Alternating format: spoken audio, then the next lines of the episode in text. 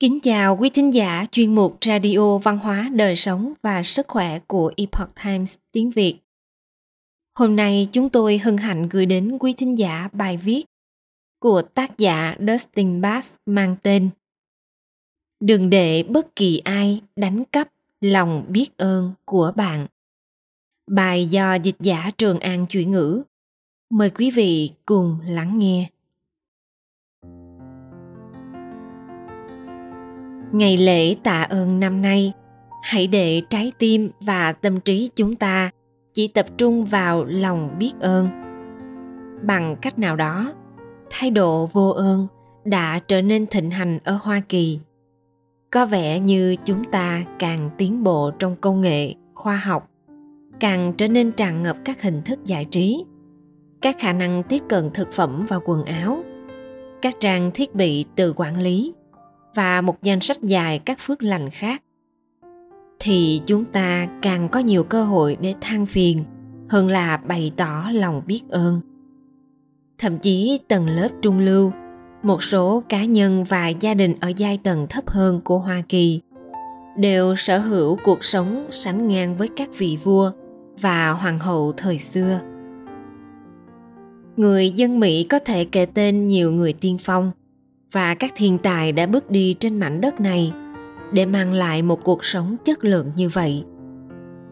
Từ trước khi lập quốc cho đến ngày nay, chúng ta có quá nhiều điều để biết ơn và quá nhiều điều phải cảm ơn. Suy ngẫm về điều kỳ diệu của những người hành hương và người mỹ bản địa. Ngày lễ tạ ơn không phải là một ngày để suy ngẫm về những tệ nạn trong quá khứ của đất nước chúng ta mà là để biết ơn về những điều tốt đẹp chúng ta nên nghĩ về những người hành hương và người Mỹ bản địa 400 năm trước đã gặp nhau và cùng tham gia một lễ hội kéo dài 3 ngày. Chúng ta nên nghĩ về ông Tisquantum, còn được gọi là Squanto, là người đã thực sự cứu những người hành hương trong những ngày đầu tiên.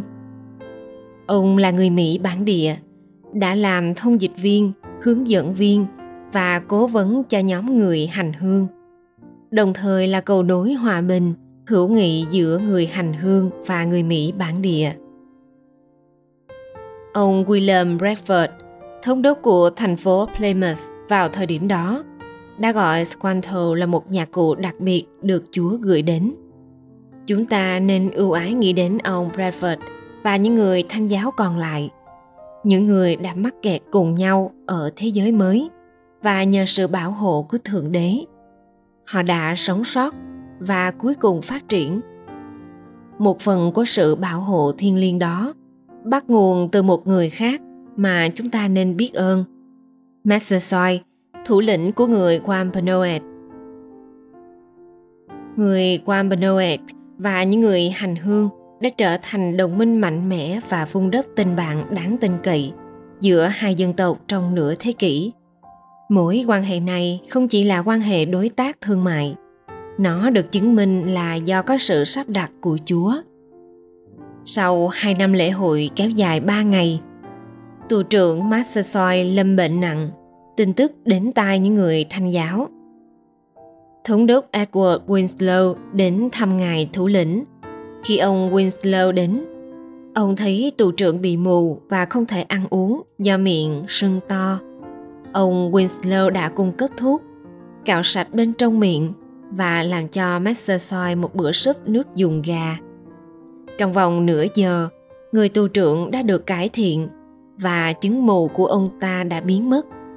Ông Massasoit và người Wampanoag đã thông báo cho những người hành hương về một cuộc tấn công đã được lên kế hoạch của người Mỹ bản địa Massachusetts. Miles Standish, một người Anh khai hoang, đồng thời là một sĩ quan quân đội, đã lãnh đạo những người hành hương và một số người đàn ông Wampanoag để chấm dứt âm mưu này tại thuộc địa Plymouth ở Massachusetts thuộc Hoa Kỳ ngày nay. Cùng năm đó, một đợt hạn hán đã tấn công thuộc địa Plymouth ngay sau mùa trồng trọt. Trời không có mưa thì sẽ không có mùa màng.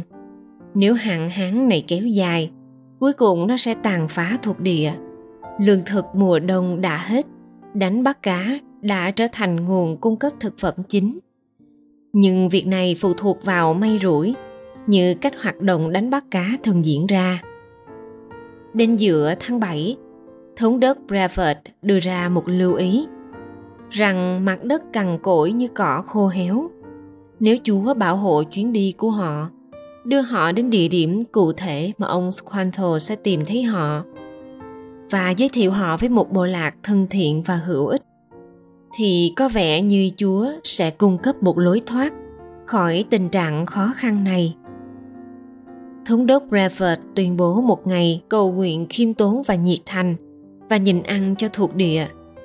Một ngày bắt đầu nóng nực và không có mây kết thúc bằng một trận mưa lớn đã cứu được mùa màng và thuộc địa. Người Mỹ bản địa đã chứng kiến phép lạ này và các sự kiện đã diễn ra. Tuyên bố ngày lễ tạ ơn đầu tiên của Hoa Kỳ Một trong những tổ tiên của chúng ta, người không xa lạ gì với những phép màu, chính là ngài George Washington. Chính sự thật rằng người Mỹ đã đánh bại đế chế vĩ đại nhất trên trái đất. Rằng liên minh hữu nghị vững chắc của các bang đã tồn tại để thiết lập một liên minh theo hiến pháp, và rằng bản thân tất cả các bang đó đã phê chuẩn hiến pháp đều là những điều kỳ diệu vì những lý do này mà nhiều người hơn thế, ngài washington đã đưa ra tuyên bố về ngày lễ tạ ơn đầu tiên. Vào ngày 3 tháng 10 năm 1789, ông tuyên bố rằng sẽ có một ngày tạ ơn và cầu nguyện công khai với tấm lòng biết ơn nhiều ân huệ được ban tặng rõ ràng từ Đức Chúa Trời toàn năng. Ngày khuyến nghị đó được ấn định là thứ năm ngày 26 tháng 11. Ngày lễ tạ ơn quốc gia Gần một thế kỷ sau, Hoa Kỳ mới bắt đầu tổ chức lễ tạ ơn trên toàn liên bang. Mặc dù hầu hết các bang tổ chức ngày lễ này vào cùng một ngày, một số bang khác đã chọn ngày riêng của họ một trong những người có ảnh hưởng nhất của thế kỷ thứ 19.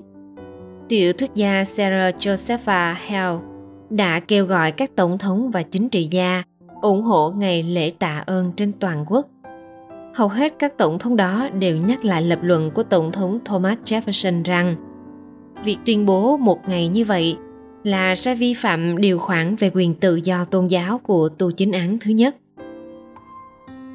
Tuyên bố về ngày lễ tạ ơn đã không được công bố mãi cho đến năm 1863 bởi Tổng thống Abraham Lincoln. Mặc dù đây không phải là ngày lễ chính thức cho đến khi Quốc hội đưa ra vào năm 1870. Tuyên bố của ông về ngày lễ tạ ơn đó rơi vào cùng ngày với Tổng thống Washington, ngày 3 tháng 10 và ngày 26 tháng 11. Ngài Lincoln hy vọng rằng người Hoa Kỳ mặc dù đang ở giữa một cuộc nội chiến không cân sức về quy mô và mức độ khốc liệt sẽ làm nổi bật và kỷ niệm ngày hôm đó như một ngày tạ ơn và ca ngợi người cha nhân từ của chúng ta ông khuyến cáo rằng người dân trong nước cũng nên nhiệt thành khẩn cầu bàn tay toàn năng can thiệp để chữa lành vết thương của đất nước và phục hồi quốc gia. Chiến tranh sẽ tiếp tục trong 19 tháng nữa nhưng đất nước sẽ được hồi phục. Vào ngày lễ tạ ơn, chúng ta nên tìm về quá khứ. Bây giờ chúng ta đang ở đây, gần 160 năm sau, đối mặt với một quốc gia bị tổn thương cần được phục hồi. Ngày lễ tạ ơn hàng năm của chúng ta thường bắt gặp sự giễu cợt và sự vô ơn. Mặc dù có thể cho rằng sự tiêu cực đó có xu hướng bắt nguồn từ nhóm thiểu số ồn ào vâng có những căn bệnh ở đất nước chúng ta về mặt kinh tế, chính trị và đạo đức cần được giải quyết để chữa lành và phục hồi đã luôn có và sẽ luôn có những khó khăn cần đối phó và những vấn đề cần phải giải quyết mặc dù vậy, không nên thêm ngày lễ tạ ơn vào danh sách những ngày mà chúng ta thấy mình phàn nàn hoặc suy nghĩ về những điều tồi tệ của bản thân đó là ngày mà trái tim và tâm trí của chúng ta chỉ tập trung vào việc biết ơn, những phước lành mà chúng ta có. Chúng ta có thể nhìn lại 400 năm không thể tin được. Thậm chí là siêu nhiên. Sự thịnh vượng và bảo hộ của Đức Chúa Trời ban tặng cho Hoa Kỳ. Bất chấp những căn bệnh hiện có, lãnh thổ của chúng ta là nơi được tìm kiếm nhiều nhất trên toàn cầu. Rõ ràng là những lời biết ơn của Ngài Edward Winslow tiếp tục vang vọng khắp các biên giới và đại dương. Nhờ ơn Chúa, chúng tôi không còn thiếu thốn nữa, nên chúng tôi thường chúc các bạn là những người dự phần của sự giàu có của chúng tôi. Ngày lễ tạ ơn này, chúng ta hãy cùng chia sẻ sự phong phú đó. Không chỉ đơn giản là thức ăn, mà còn là những lý do để biết ơn.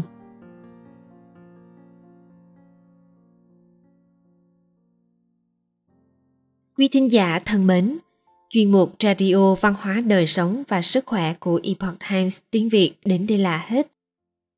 Để đọc các bài viết khác của chúng tôi, quý vị có thể truy cập vào trang web epochtimesviet.com. Cảm ơn quý vị đã lắng nghe, quan tâm và ghi danh theo dõi kênh. Mến chào tạm biệt và hẹn gặp lại quý vị trong chương trình lần sau kính chúc mọi điều bình an và tốt lành tới quý vị cùng người thân.